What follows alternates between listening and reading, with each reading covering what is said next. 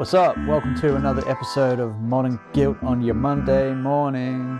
It's 10:30 a.m. Queensland time, midday in New Zealand. Yeah, uh, my morning, midday. this is when I get up. Recording on um, well, it's the 5th of July for us, but it's 4th of July for our American listeners. So, congrats on your independence. Yeah, uh, kudos to all of you.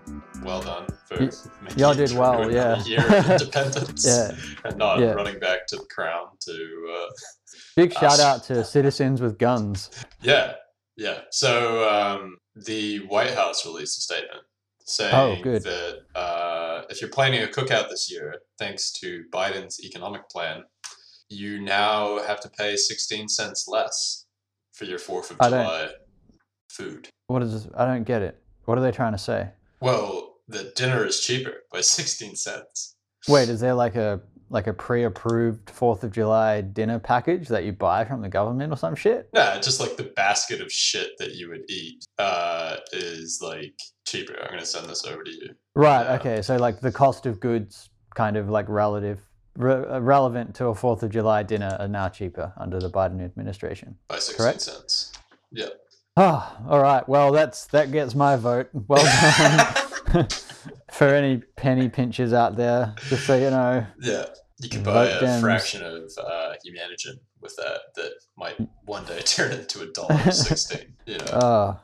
Uh, catch up on the news. Bad pun. According to the Farm Bureau, the cost of a 4th of July barbecue was down from last year. It's a fact you must you must heard? What? Here Hot dog. bracket D. And What the fuck? These people are retarded. Hot dog. The Biden economic plan is working, and that's something we can all relish. This is the worst. That's terrible social media content. Yeah. There were people in like my first year like public relations classes who did better than that. Yeah. Um, Well, you try fucking tweeting like that. Kamala's just whipping you violently. yeah. Um, engage with Twitter. Do it more. yeah.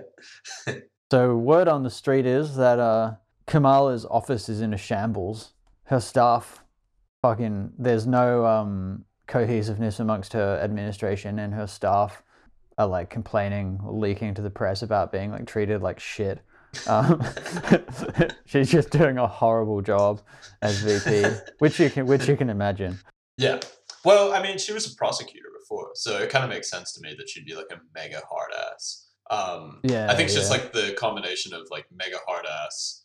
Because you remember, like, leading up to this, uh, before the media decided to like turn her into Mother Teresa, uh, Yeah. she was the cop candidate. hmm And everybody Yeah, was like, oh, all cops are bastards. Like, fuck Kamala Harris. You know? Yeah. And then she um, split the seas and, you know, led the chosen people through to the promised land. but before that, she was cracking down on fucking weed and shit, you know? Yeah, yeah. She was like one of the people responsible for implementing the three strike policy in California, right? Yeah, right. Just fucking horrendous. Um, do you remember me sending you a video by? Oh, okay. So, are you familiar with Eric Adams, who is uh, the New York mayoral candidate who used to be, I think, the chief or sheriff of the Brooklyn Police oh. Department or something like that? yeah. And I sent you that video of him Going through like a room. Being like yeah this going through room. like a, a residence and Yeah. he's doing like a public service announcement about how to like how to investigate your children in your own home Yeah. and he's just like you have the responsibility to protect your children Mm. when they're not around search through their backpack you never know what you might find it could be a small handgun and pulls out a gun like, you know, it could be a crack pipe. They may not be using it. They might have picked it up on the street, but you never know when you find it. And then like, the camera pans over and he's just like, fill their, fill their pillowcases. Look behind photo frames. You might Yeah. find a bag of crack. Or whatever. that was fucking amazing. I'm gonna try and find that video again and um, share that in the show notes. yeah.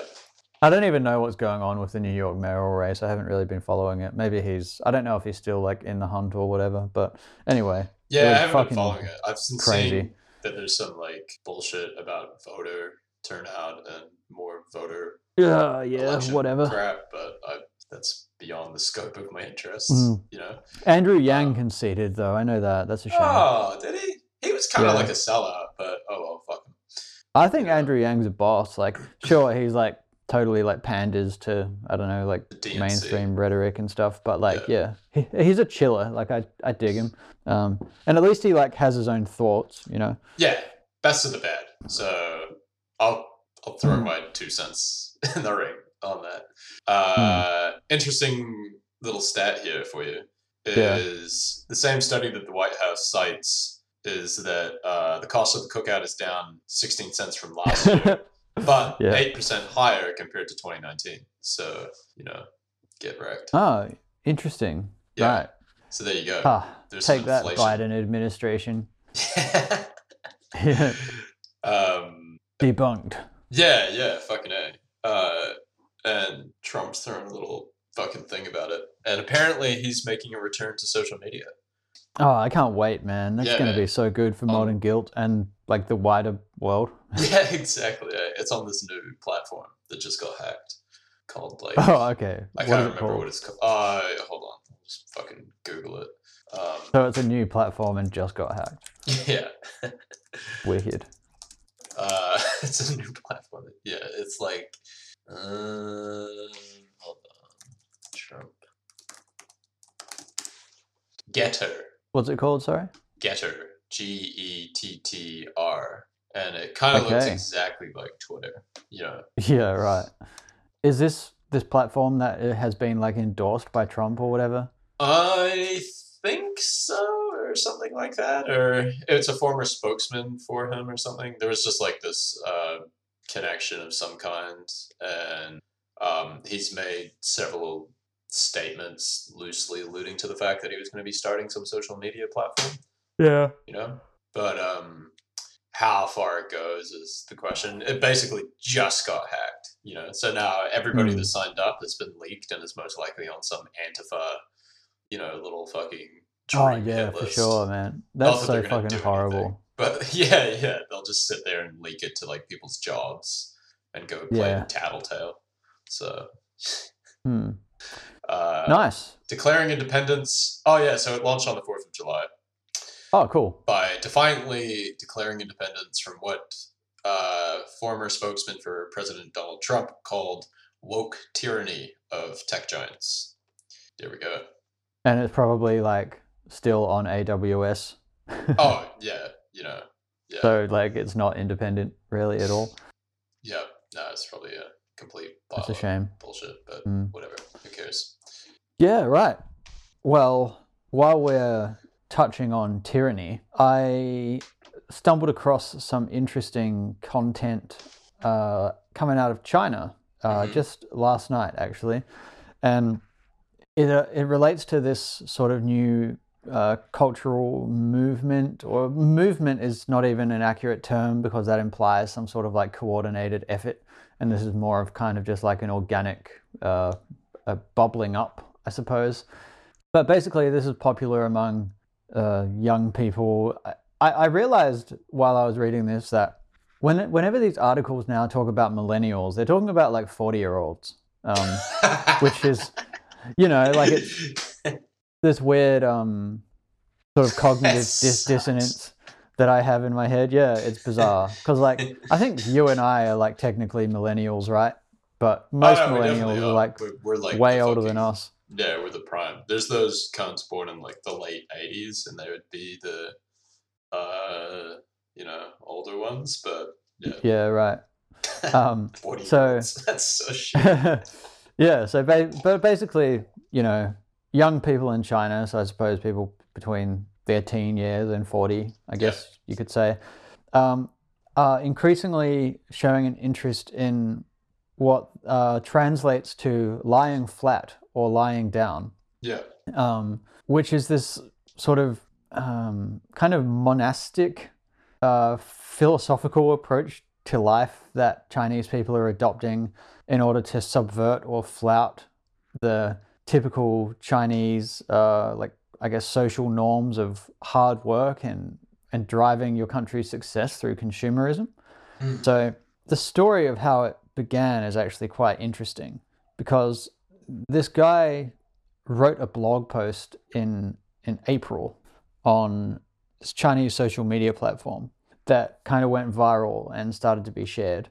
And essentially, what it described is how he had uh, quit his job in a factory and moved back in with his parents and spends most of his day literally lying down, reading, working out, and just trying his best to enjoy his life. And he like eats like a really minimal but sufficient diet, um, which costs him like sixty dollars a month. He lives mostly off his savings, but does odd jobs as like a film extra Yeah. which is ironic because he uh, often lands roles where he like plays a dead person who is lying down. Um, yeah, right. basically, before this um, post was eventually censored and removed from this social media platform, it had been shared around across multi multiple platforms, across multiple blogs and whatnot, and you know has now reached hundreds of thousands of young people who are starting to like buy into this idea. And in response to this, the CCP has censored um, all content relating to lying down or lying flat. And there's like a range of like e-commerce stores which started to sell lying flat t-shirts or would clothing or like stationery and random shit with like slogans relating to lying flat or like a play on words um, which are all being banned and removed from e-stores as well and it kind of ranges for people from being a form of sort of passive protest um, and a way of like resisting the power of the CCP to just being like a lifestyle decision. Yeah. So it's fascinating because I guess like a lot of I suppose philosophy is like it's open to interpretation and people can take what they want out of it and it's like a tr- which is cool because that's I think what a truly like decentralized movement is and that's what makes them interesting I think when an idea is sort of spawned and spreads across the internet which Yeah. is what the internet is the is best for I think it's the greatest use we've had of the internet is just the democratization of and you know Yeah. being able to throw these like spare parts of ideology or like logic into the into the ether and have people snatch them up and do with what they will but it's it's now becoming yeah a, a problem that the CCP are taking quite seriously As there a threat to the Mm, Communist exactly right. as a threat to the Communist Party, who have predicated their legitimacy on China's economic growth and like the rising standards of living that have come with that economic growth. So, for a long time, a lot of Chinese people have seen um, the coercion as an acceptable trade off for improving conditions in the country. But so basically, the CCP is now thinking like, well, shit, we have uh, they have an aging population uh, because of the one child policy that they had for so long, and now they have a labor shortage, much as we do uh, allegedly in the West. You know whether or not that's Yeah. true, you can decide for yourself. So this the CCP, has, as you probably know, has laxed their um, reproductive regulation or whatever you Yeah. want to call that. yeah, yeah. So I think Chinese families can now have three children, and so lying down is another um, threat to their efforts to try and mobilize younger people um, as like a labor force and economic input. So Chinese state media have even started to directly address this. Um, with one quote in an article in the um, China Southern Daily, uh, reading, "Struggle itself is a kind of happiness." so talking about the way that like yeah sure like lying down is one path to uh, satisfaction for these people but maybe they think that because they haven't experienced the glory of what a lot of young people in china call like hashtag 996 which is like working 9 a.m to 9 p.m six days a week Uh, the Jack Um, Ma shit. is did jack ma start that Well, no, he was really big on it. Eh? He was like, oh right okay it. Yeah. Yeah, that's interesting. So Yeah, basically, a lot of Chinese people are, are adopting this idea, and not only is it like we don't want to participate in uh, like the traditional uh, labor force or whatever, but the there's the implication that comes along with it for many people who adopt this idea that it also means not buying property and also not having kids and essentially completely dropping out. Yeah. And an interesting quote that uh, I read in these articles was that, or I'm paraphrasing a little bit here, but it's basically if you can't stand up and you don't want to kneel, then the only thing left to do is lie down. Ah, fuck yeah, that's Which is really cool, yeah. Um, okay, so that's fascinating. I've been a big fan of like the whole NEET movement. One because it's hilarious. I think it's like powerful trolling. Do you know about the whole NEET thing? I feel as though you've told me about it before, but I'm not recalling. Yeah, so it's uh, not an education, employment, or training, basically. Right, It's just yes. a way to like yeah. categorize people that are like pretty much doing the same thing, just lying down, you know. Yeah. But uh, the whole like NEET thing, I think it's was a big concern in Japan, uh, where they had this big outcry about guys that have effectively just, and specifically male, um, noped out of the entire like of society, and they just stay in their apartments all day. Uh, and I think it's like I think they're called hikimoro.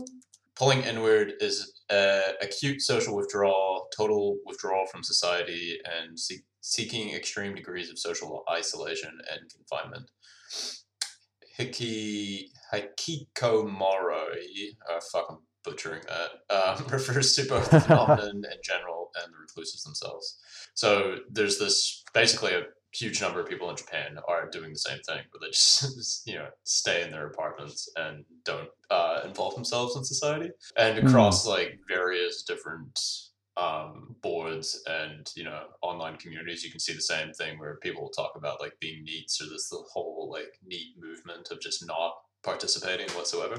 Uh, Yeah. Which I definitely vibe with. I think you know, good on you, especially if you can make it work. Like fuck yeah. Yeah, exactly. I think it's really cool. Um, I yeah, I, I applaud people making their own decisions about how they should live their life. Um, and I I think it's it's really great to um, remove yourself from the sort of trap of deriving your joy from comparison. You know, Totally. and measuring yourself against how other people live and what they have quote achieved um, because really like you have won the ultimate victory if you can save up a hundred thousand dollars and live the rest of your life on that and be happy Oh, like you're yeah. you're miles ahead of everybody else who's like stuck in the the rat race or whatever the fuck you want to call Mm. that um still trying to figure out what they want out of life Yeah. Well, a lot Um, of people will, uh, da- like personally as well. I vibe with it. It's so similar to my own story of like trying Mhm. it out and being like, man, this is a pile of bullshit. Um, but also, I think there's like a growing sense that you don't even have the opportunity available. You know, like you'll go to uni or you'll even look at going to uni and being like, if you're smart to and wise to the fact that the job opportunities just simply aren't there, then, you know, you'll probably just not even want to bother trying mhm. because you know that you're the whole game is rigged and you're just going to wind up at the end with a fuckload of debt or you're going to wind up with a job you don't want even worse you know Yeah, yeah. Yeah. Um, Something else that I thought was interesting about this is that in uh, the Associated Press and the New York Times, where I was primarily reading about this, you know, they, they hint at lying down being an act of, of subversion or resistance or a way that people can exercise some freedom from tyranny. Yeah. But don't really uh, make much reference to similar things happening in the West, where obviously the coverage of this sort of thing is framed more as you know what we call like a, a labor shortage or the um uh the global pandemic recovery or something yeah and we we have these these narratives about needing to get people back into work or to you know like boost job numbers. Yeah. But don't where we're scared to say it out loud that most people probably don't to be doing this. Or yeah. not most people but you know when we talk about unemployment figures we we talk about that like uh, if things go right then that 5% of the unemployed population will be like engaged and contributing or whatever. Although I Yeah. know that obviously, like Well, certain it's- economic ideas require a base level Yeah. of unemployment at all times. But putting that aside, it's fascinating that we don't acknowledge the fact that there are plenty of people who probably just don't want to fucking do this. Yeah, yeah, yeah. Oh, it's hilarious that it's framed as a social movement in China, but a social problem in the states. You know, it's like Yeah, such yeah, yeah. classic It's uh, hypocrisy on the fucking media's front. Yeah, so here we go. One in five young adults is neither working nor studying in the U.S. That's crazy. How about that? That's that is a, fucking. How do they? Do you know what? uh, do you know what age group they characterize that as? Twenty to twenty-four. Seventeen to twenty-four. No, to twenty to twenty-four. 20 to 24. Yeah, Yeah. that's interesting. That's pretty fucking crazy. So high NEET rates may foster environments that are fertile for social unrest. Mm. So that, you know. Wow, wow. Although, you know what? What else is fascinating about that is that it it nods at the way that these metrics or like statistics for measuring the, these sorts of issues can often be like biased in themselves because it might be that the 20% of these people that we're talking about, maybe 80% of that group are people who are like uh, Twitch streaming, for example, or like they're podcasting yeah. or they are artists, or they are like Happy. independent day traders. they like Or what, They're sorry? happy. They like it. yeah, Want a fucking job. Yeah, exactly. Yeah. Yeah. So, yeah, that's interesting as well because that kind of perpetuates the idea that the legitimate way to be engaged in the economy is uh, to sort of like put yourself in that position of being a cog in the machine. Yeah. Yeah. So when we t- talk about, you know, the national unemployment figures or whatever, we're talking about employment in like the traditional sense, Yeah. excluding those people who are actually like independent in their lifestyle or whatever. Yeah, well, I'm I'm really interested to see how it changes, to be honest, because I think it's going to be like throughout the next ten years, um, the lie of like universities got to be exposed for sure. Mm. I, I, they're just peddling so much bullshit. It's not a good deal, you know. No matter what way you slice it, it's a shit deal. You're saddling yourself with huge amounts of debt. It's extremely irresponsible to even promote it, to be honest. Um, yeah. as a way to educate yourself like sure okay but uh, frankly you could probably do that online now anyway you don't even need to saddle yourself with the debt um, so and and the like jobs market is completely shifted as well it's like they don't even value graduates and a lot of those jobs suck ass and i think like people are sort of realizing that well you know if i can make it work with you know, like a, a fucking gig here, a gig there, and uh, just living minimally. And, you know, the Mhm. cost of entertaining myself has plummeted. Um, and I don't really care about my living conditions in terms of, you know, whether I'm living in a flat with like 20 other people or something. Then fuck it, I can make it work. And I don't have to be a part of this shit. Or I join the rat race. And uh, more and more, I think people are realizing just how bullshit that is. Like, considering that you can't really get ahead unless you're making substantial sums of money or you're investing Mhm. in speculative assets. Which is that same story that we did like a few pods ago, you know, where uh, South Koreans are like seeing crypto as their last out. Or, you know, you're looking at like the stock market and seeing all these people fucking YOLOing on highly speculative stocks or, you know, the dream of a short squeeze or something like that. Because there's just no Yeah, way. yeah. Like my sister's making, I don't know, fucking some six figure salary or something. She lives fucking hand to mouth. It's nuts. You know, like, and people are always like, well, what's she spending on? Blah, blah, blah, blah, blah. But it's like, you know, when you subtract childcare, taxes, this, that, fucking the next thing. Um, Mhm. and obviously, you know, a little bit on whatever the fuck else to sort of get by uh, and make life a little less shitty because you're, you know, you just have to like cope with the stress. It's all gone. and that's not even a Yeah. unique story. Like, I fucking know so many people that are mid six figure salaries. Um, or sorry, high six figure salaries, not like 500k a year, but they're making like 150 to 200k a year and they're not exactly staring down the barrel of retirement you know in the near future they're looking at 10 years of wrecking themselves on these jobs like it's not even Yeah. fucking sustainable man the amount of work that they have to do just to fucking keep going and even then if you subtract off the taxes and you subtract off everything else and your living rates, you're still not even saving that much. So you might wind up with like three to four hundred k in savings after a five year period, you know. And even then, you're scrimping, and that sucks. And your life is shit. You know what I mean? yeah. It's just like Uh-huh. wild. I made a little note as you were talking just before because there was something that I wanted to mention, which is quite interesting, and it's about uh, the the myth of university as being like your ticket to freedom or whatever.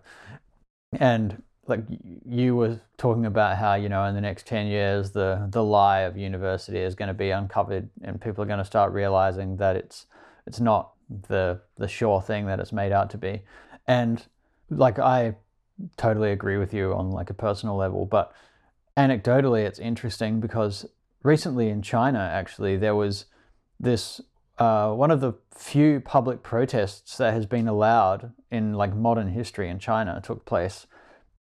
In it was in like a relatively minor city in terms of you know what we recognize in the West. I know that in China, obviously, there are like dozens of cities with millions of people in them because of the, the population is so enormous. So this city is probably relatively large in the grand scheme of things, but you know, the Chinese scale, it's fairly insignificant. But basically, what was happening is that the authorities wanted to merge the uh, local university with the uh, vocational training college, basically putting you know like people who are studying law and finance in the same campus or institution as people who are training to become an electrician or a plumber.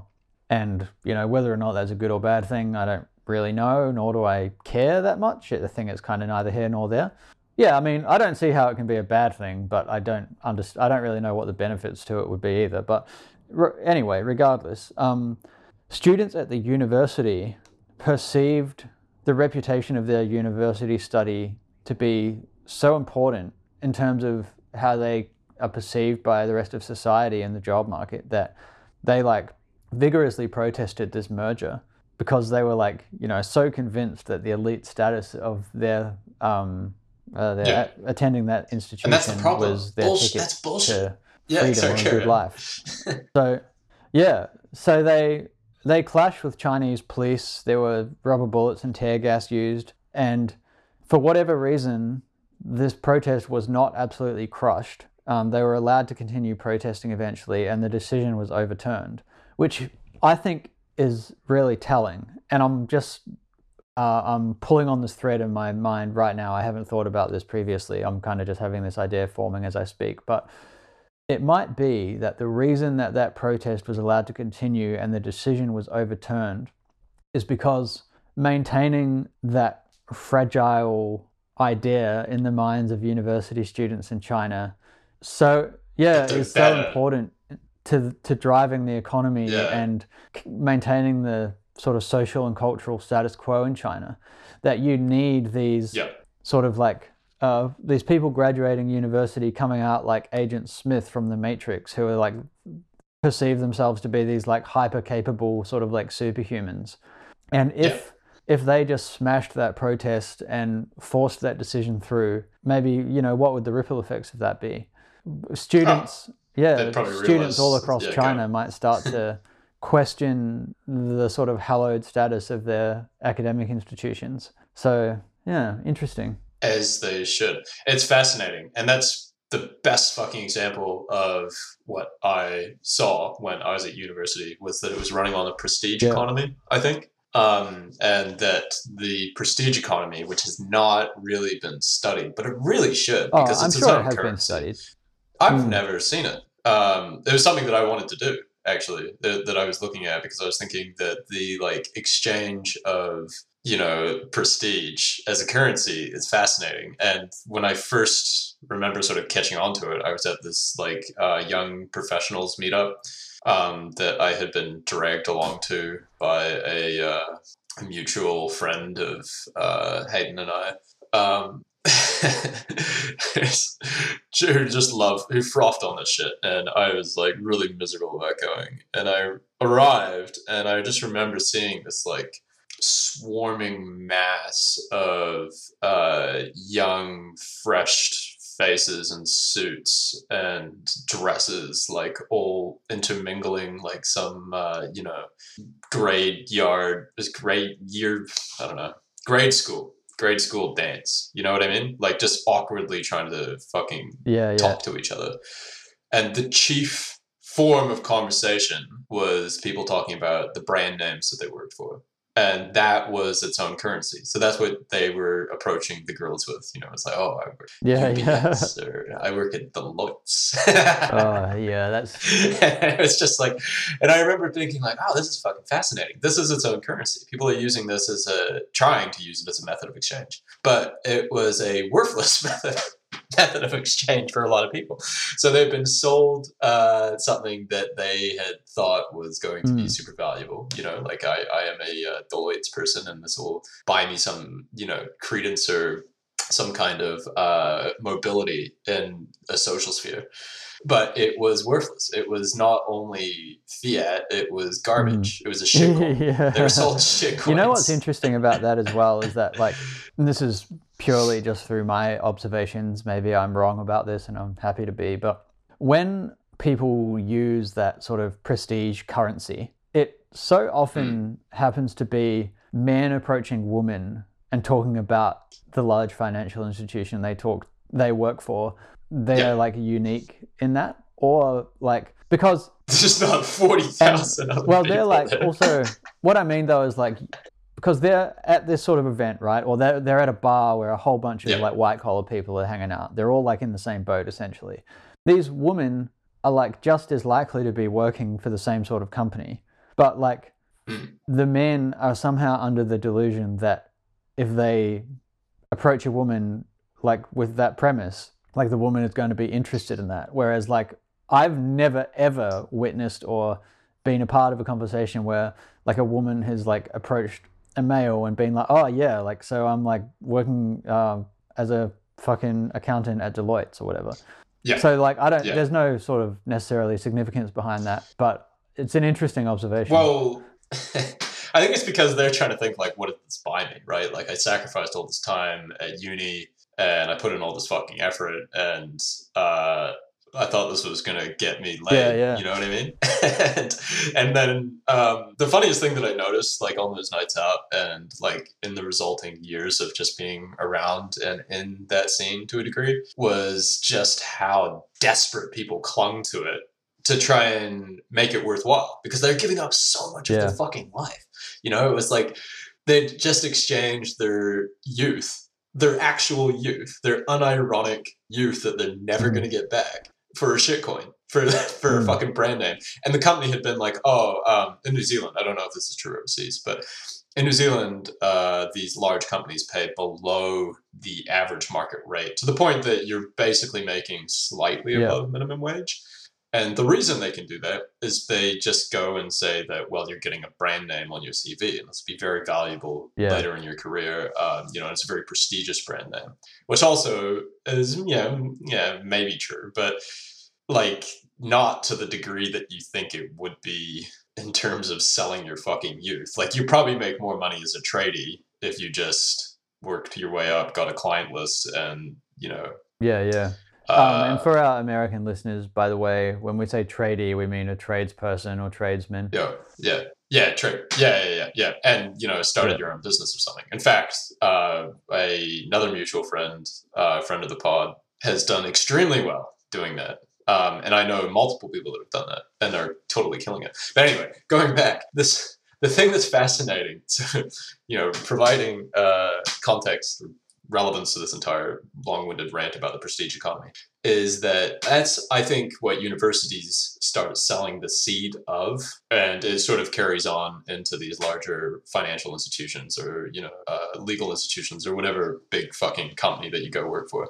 And if they realized, if you were working alongside tradespeople and you realized that, wait a minute, the value of my work is equal to the dollars I receive, and there is no fucking, I can't spend the prestige anywhere, and it doesn't get me laid, and it doesn't really buy me any social mobility except within other people who are within that economy. You know, like I can't take my fucking World of Warcraft dollars and uh, go spend that down at the fucking store. It only I can only spend. I don't play World of Warcraft, so I don't know if they have dollars. In Yeah, it, but yeah. you get the point. Like I can't.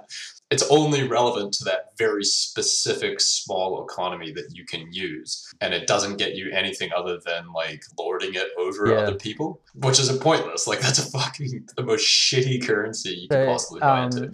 So if Oh, sorry. Carry on. Oh, yeah.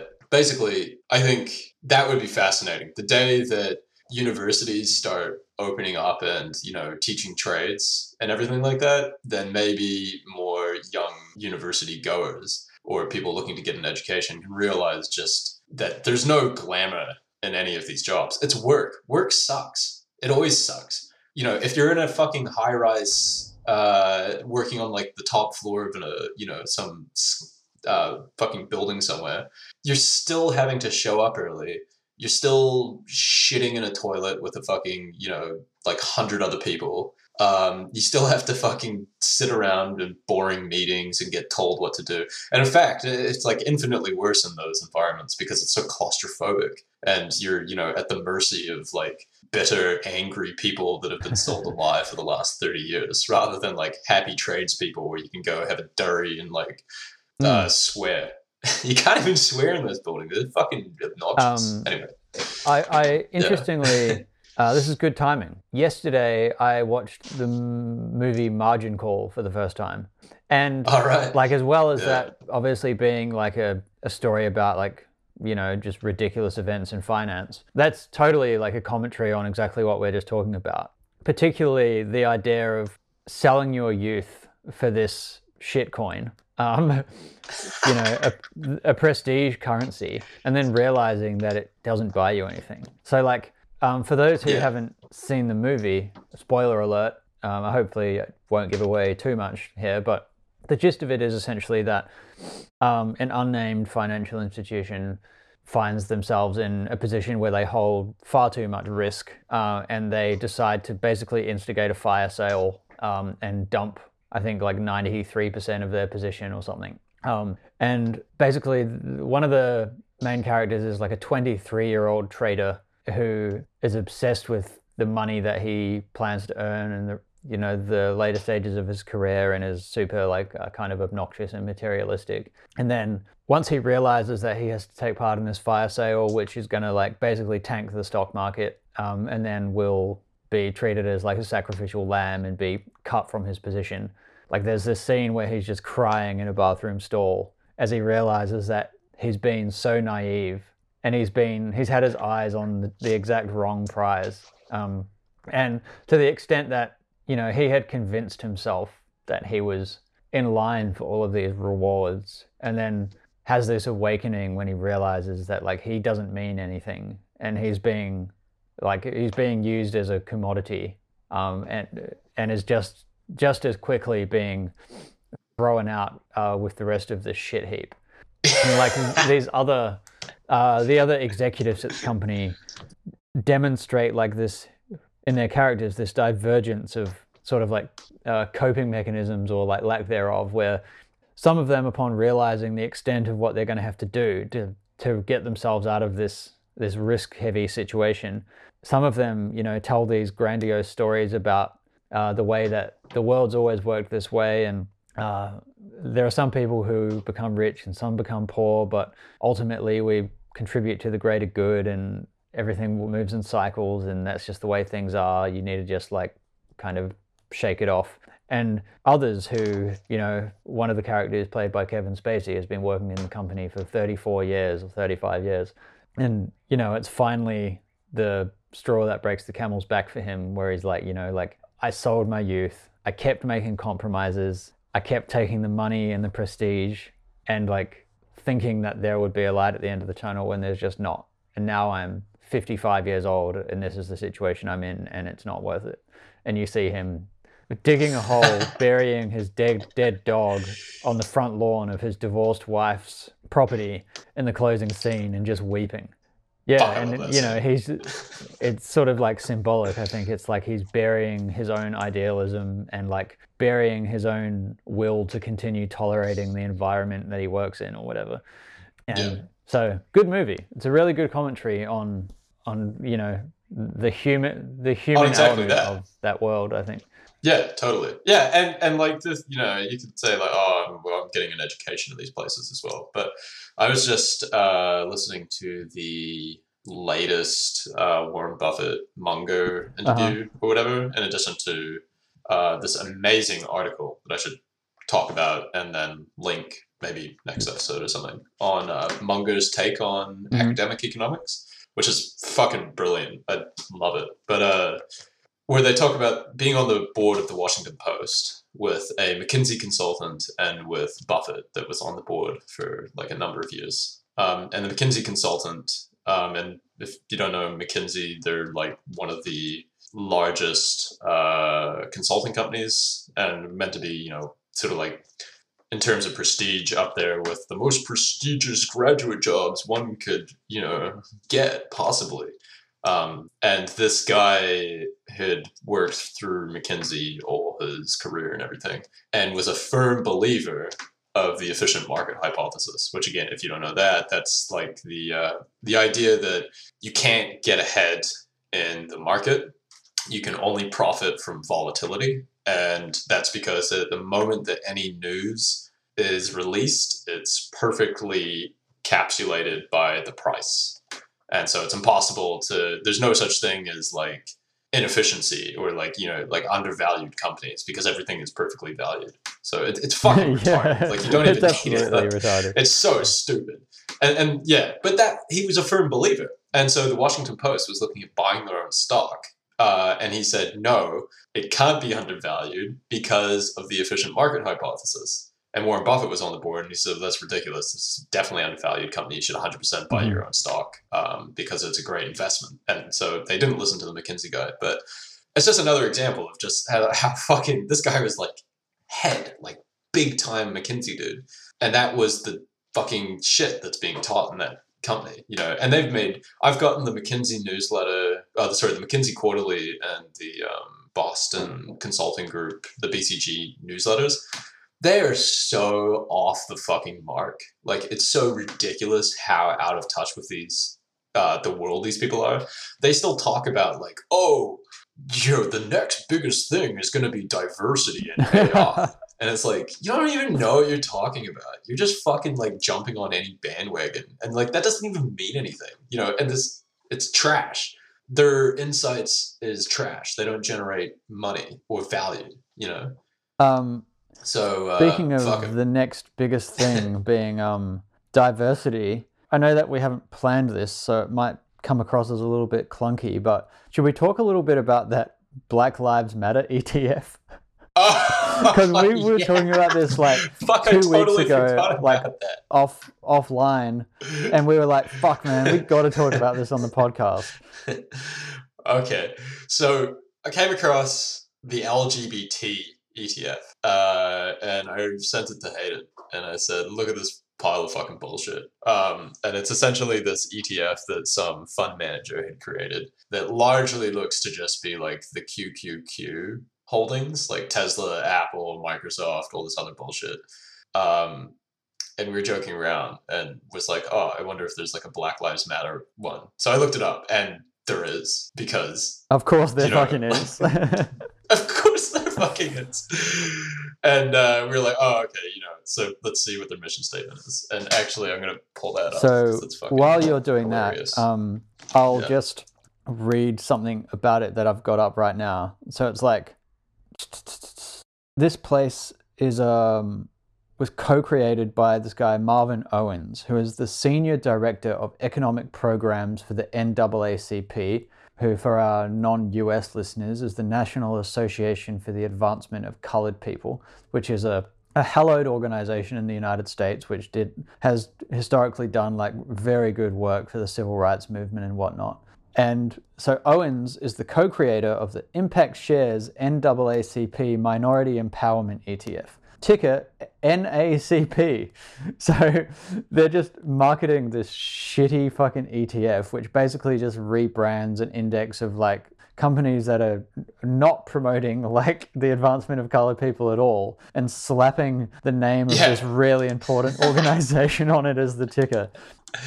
So the whole purpose of the ETF is it's designed to provide exposure to U.S. companies with strong racial and ethnic diversity policies in place, empowering employees irrespective of their race or nationality. And if you look at the uh, the cover photo of it, it's like the Million Man March, and you know all these um, black guys holding up fucking signs saying "I am a man," and then just for the advancement of colored people, the National Association for the Advancement of Colored People since you know 1909. Southern Holdings. uh, yeah, so we are like, okay, what are they holding? And sure enough, it's like the same bullshit at the top. There they have like, you know, this sort of QQQ assets like Microsoft, Apple, Facebook, Nvidia, Tesla, JP Morgan. So, I mean, a lot of these fund managers really just repackage bullshit and then charge you 1%. But I think these ones are like Mhm. 0.7% expense ratio, which is fucking huge in comparison to a lot of them. Um, for reference, I think Vanguard, uh, for pretty much the same fund, is uh, their average for all mutual funds is 0.1%. Yeah, right. You know, so, So you're uh, much lower. paying for that uh, for the virtue signaling uh, access. Yeah. Well, and then you got to think, okay, so what are these guys holding? Like, what what companies are they invested in that is so good for you know minority groups? And they're investing in fucking Coca Cola. That was like the first thing that I came across, and and Nike, and I was like, oh, well, that's just fucking racist Yeah, right, right. there. But to make it worse, these motherfuckers are holding KFC as well and McDonald's. Um, yeah, the the, the Oh companies that like do the most for diabetes in disadvantaged urban environments. yeah, well, as, as well as just being like that is like just legitimately fucking racist. I, I reckon you're holding a bunch of fucking Oh, shoe fucking oath, companies, man, and yeah. then uh, so, you know the maker of fried chicken and McDonald's, and then calling it for the advancement of um, minority groups. Is just whoever that fund manager is is just like ah he's just having a fucking laugh you know Man, Hundred percent. And whoever's buying that ETF is a fucking This has well- as well, dude, Like- you would think so, but this has performed pretty well. so I'm looking at the Has it? chart right Oh, now. Okay. where are we Um, in December 2019, it was trading at 1760 per share. yeah. Pre-pandemic, it was at 2470. It crashed all the way back down to 1750. Mm. Went on an absolute fucking run through 2021 and is now at 3260. If you Wow, bought this uh, at the bottom post-pandemic, well, sorry, post-pandemic crash, uh, you would have doubled your money by between then and now on this one. Which obviously, like considering the other options in the market, isn't like an amazing return. Like you could have done much better buying other stuff, but um, considering the Yeah. trash in this ETF, like it's done pretty well. Well, I mean, it's largely just QQQ, Yeah, yeah, yeah. right? Like that does seem to be it. it. Is like they're just fucking um, holding the same crap as any other ETF. Yeah, true. So, uh, you know, does this have? Yeah. Does it? Does this have Um, Tesla in it? Yeah, Right, yeah, yeah, yeah. It's Tesla, Microsoft, Apple, fucking Google. You know, so you're basically largely betting on one big Yeah, tech. yeah. Um, and you know, I don't know, are they pro minority or oh, anti-minority? they're They're fucking nothing. Yeah, to, to, to buy those companies in the shit. name of minority empowerment is such a fucking joke. Like Yeah, the, the nerve of these people, it's insane. Like this guy. So where does KFC stand on all that oh, that's a, that's a great that. question. for minority empowerment or Oh, Coca Cola? They would love it. I'm sure that they put out press press releases when, when this ETF started buying their stocks and just like, you know, we're so pleased to announce that the NAACP ETF is buying KFC stock in in a celebration of black excellence and KFC's diversity policies. That's ridiculous. Um, yeah, and I guess Apple's hiring Uyghur Muslims, you know, over in oh, China. Oh yeah, big so- shout out. And Coca Cola's been doing like a lot of hard work over in South Yeah. America and everything, you know. And Man, this is this fucking ETF has insanely low volume, man. Three thousand one hundred nine. yeah, well, who the fuck is buying? Imagine it? Buying this and not you being know. able to dump it.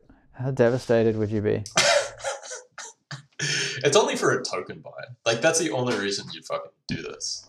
it's like you know, some some moronic liberals uh, in San Francisco or whatever are going to be buying this and they're going to have it on their phone and then they're going to walk around a bar um, that's like exclusively white tech Yeah, workers and uh, show it to everyone, you know, and be like, yeah, I'm a little bit more progressive actually buying the uh, NACP fund.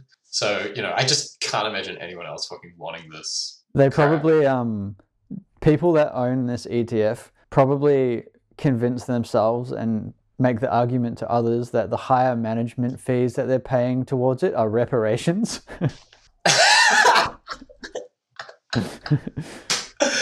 I could just own QQQ, but I want to pay reparations, so I own the NAACP Minority Empowerment Fund. Fuck, that's good. Holy shit. Who even runs it? Is it just like, I don't even think uh, Uh, it's, it's run by a Impact group, right? shares. Impact shares. Okay. And who the fuck is Impact shares? Uh, oh, please have a who we are. Oh, I need this in my life. is it is this as good as you're making it sound? yes, this is the guy that runs Impact shares. of course it is. It's just like this extremely tanned white guy with his uh his button up undone, wearing a blazer, just l- Yeah, looking like the ultimate grifter. yeah, that's so fucking funny. Yeah. Oh my he- god. Yeah. Oh man, this is this is good. This is a, a rich trevor, treasure trove. It looks like it's just three guys. They also have ETFs. One is called Woman, W O O M N, and another one which is SDGA. What is this one? Let's find out. Uh, okay, I can't. SDGA. About SDGA. Ah, okay. Social Sustainable Development. Right. Okay. So yeah, um, the Sustainable Development Goal ETF, a cover image of a bunch of Ugandan dudes wearing like uh, flannel shirts, just standing under a tree next to a Toyota Land Cruiser. One of them has a dope mohawk. Good on him. Yeah, right. Okay. That Ugandan so- jersey he's wearing is pretty dope as well, like a Uganda Yeah, Uganda soccer or something, Um, show me the holdings there. like J.P. Morgan. JP Is their third largest. I mean, they probably Yeah. are. third largest position. Oh, they yeah. actually are. Holy Nestle is their fucking Right. largest holding. That's so hilarious. The company that like squanders the the largest amount of fresh water resources in the world, probably. Yeah. Like Salesforce. McDonald's. What the fuck? oh man, this is great. Anyway, General where, um, we're we're we're off on a tangent here. We're probably hurting people's brains. um, um, All right. Anyway, uh, yeah. So definitely get grifter of the week. Um, we'll try and link a show note to the fucking guy's face just so you can see. But I mean, I feel like we did a pretty Yeah. apt. No, that's um. there. This is really good. Uh, I'm glad we did this. Um, need need to make Yeah, the um 100%. obligatory reference to our Patreon though for this episode. So um, if you like the podcast and you find it valuable, then you can go to Patreon forward slash Modern Guilt to support us. Um, for five US dollars per month, you can get access to uh, an extra monthly bonus pod where we talk about markets and stocks, and uh, we generally do a little bit of analysis of some stocks and talk about our thoughts on them and discuss some of our own moves um, relating to them Mm. um, if we've made any. Sometimes we'll talk about stocks that we think are terrible, so we won't have, obviously. Um, Been a lot of short squeezes in the news lately. I don't know if anybody's been following, but may touch on. yeah, some. okay. Are we gonna? Why not? Who knows? You'll have to That- I see what you did. Well, um, so for, for our Yeah. listeners who are subscribed, you might have heard uh, as a little apology for some of the shitty audio in the last month's one. This month we're going to do like a double length bonus pod extravaganza. So we're going to do a two hour one to make up for it. Uh, so the Delta pod. you're getting you're getting a little bit more bang for your buck, which is nice. So if you're not already subscribed and it sounds like that is of interest to you, then yeah, head to Patreon, uh, find Modern Guilt, and sign up, and you will be uh, supporting independent content and uh, getting yourself access to some more pods, which we think are generally Yeah. pretty good. So yeah, that's it. supporting. yeah. And also, us. big shout out to, to our listeners who have been hitting us up recently because we've received some interesting links to content or just some nice messages from you guys. So big ups. It's really nice to hear from you all. I was messaging Damon recently. I was like, hey man, you should check the Patreon to read some messages. And he was just like, fuck, I love our mongrel audience. and that was like such an apt way to describe you guys because you're just the most bizarre collection of fucking people. but it's awesome. Um, our listeners remind us of ourselves, Yeah, which is very inspiring and rewarding. If you want to hit us up, you can Yeah. message us on Patreon. Uh, on Twitter, I am uh, at yworry underscore oh wait. Damon is guilt underscore modern. Pff, man, we're not very active on the Instagram anymore, but um, you can find us at Modern Guilt Pod on IG. Twitter's the best place. Yeah. Hit us up there. Twitter's but good. also email us or whatever. Do whatever you want. Well, let's wrap it up for today. Uh, Cool. Thanks for listening, everybody. This has been fun. Shall we record the bonus pod tomorrow, Damon? I Yeah. think we should. All right, let's do it. Yeah. Until then, take care of yourselves, guys, and um, share the pod around if you like it. Right. Appreciate you listening. Thank you.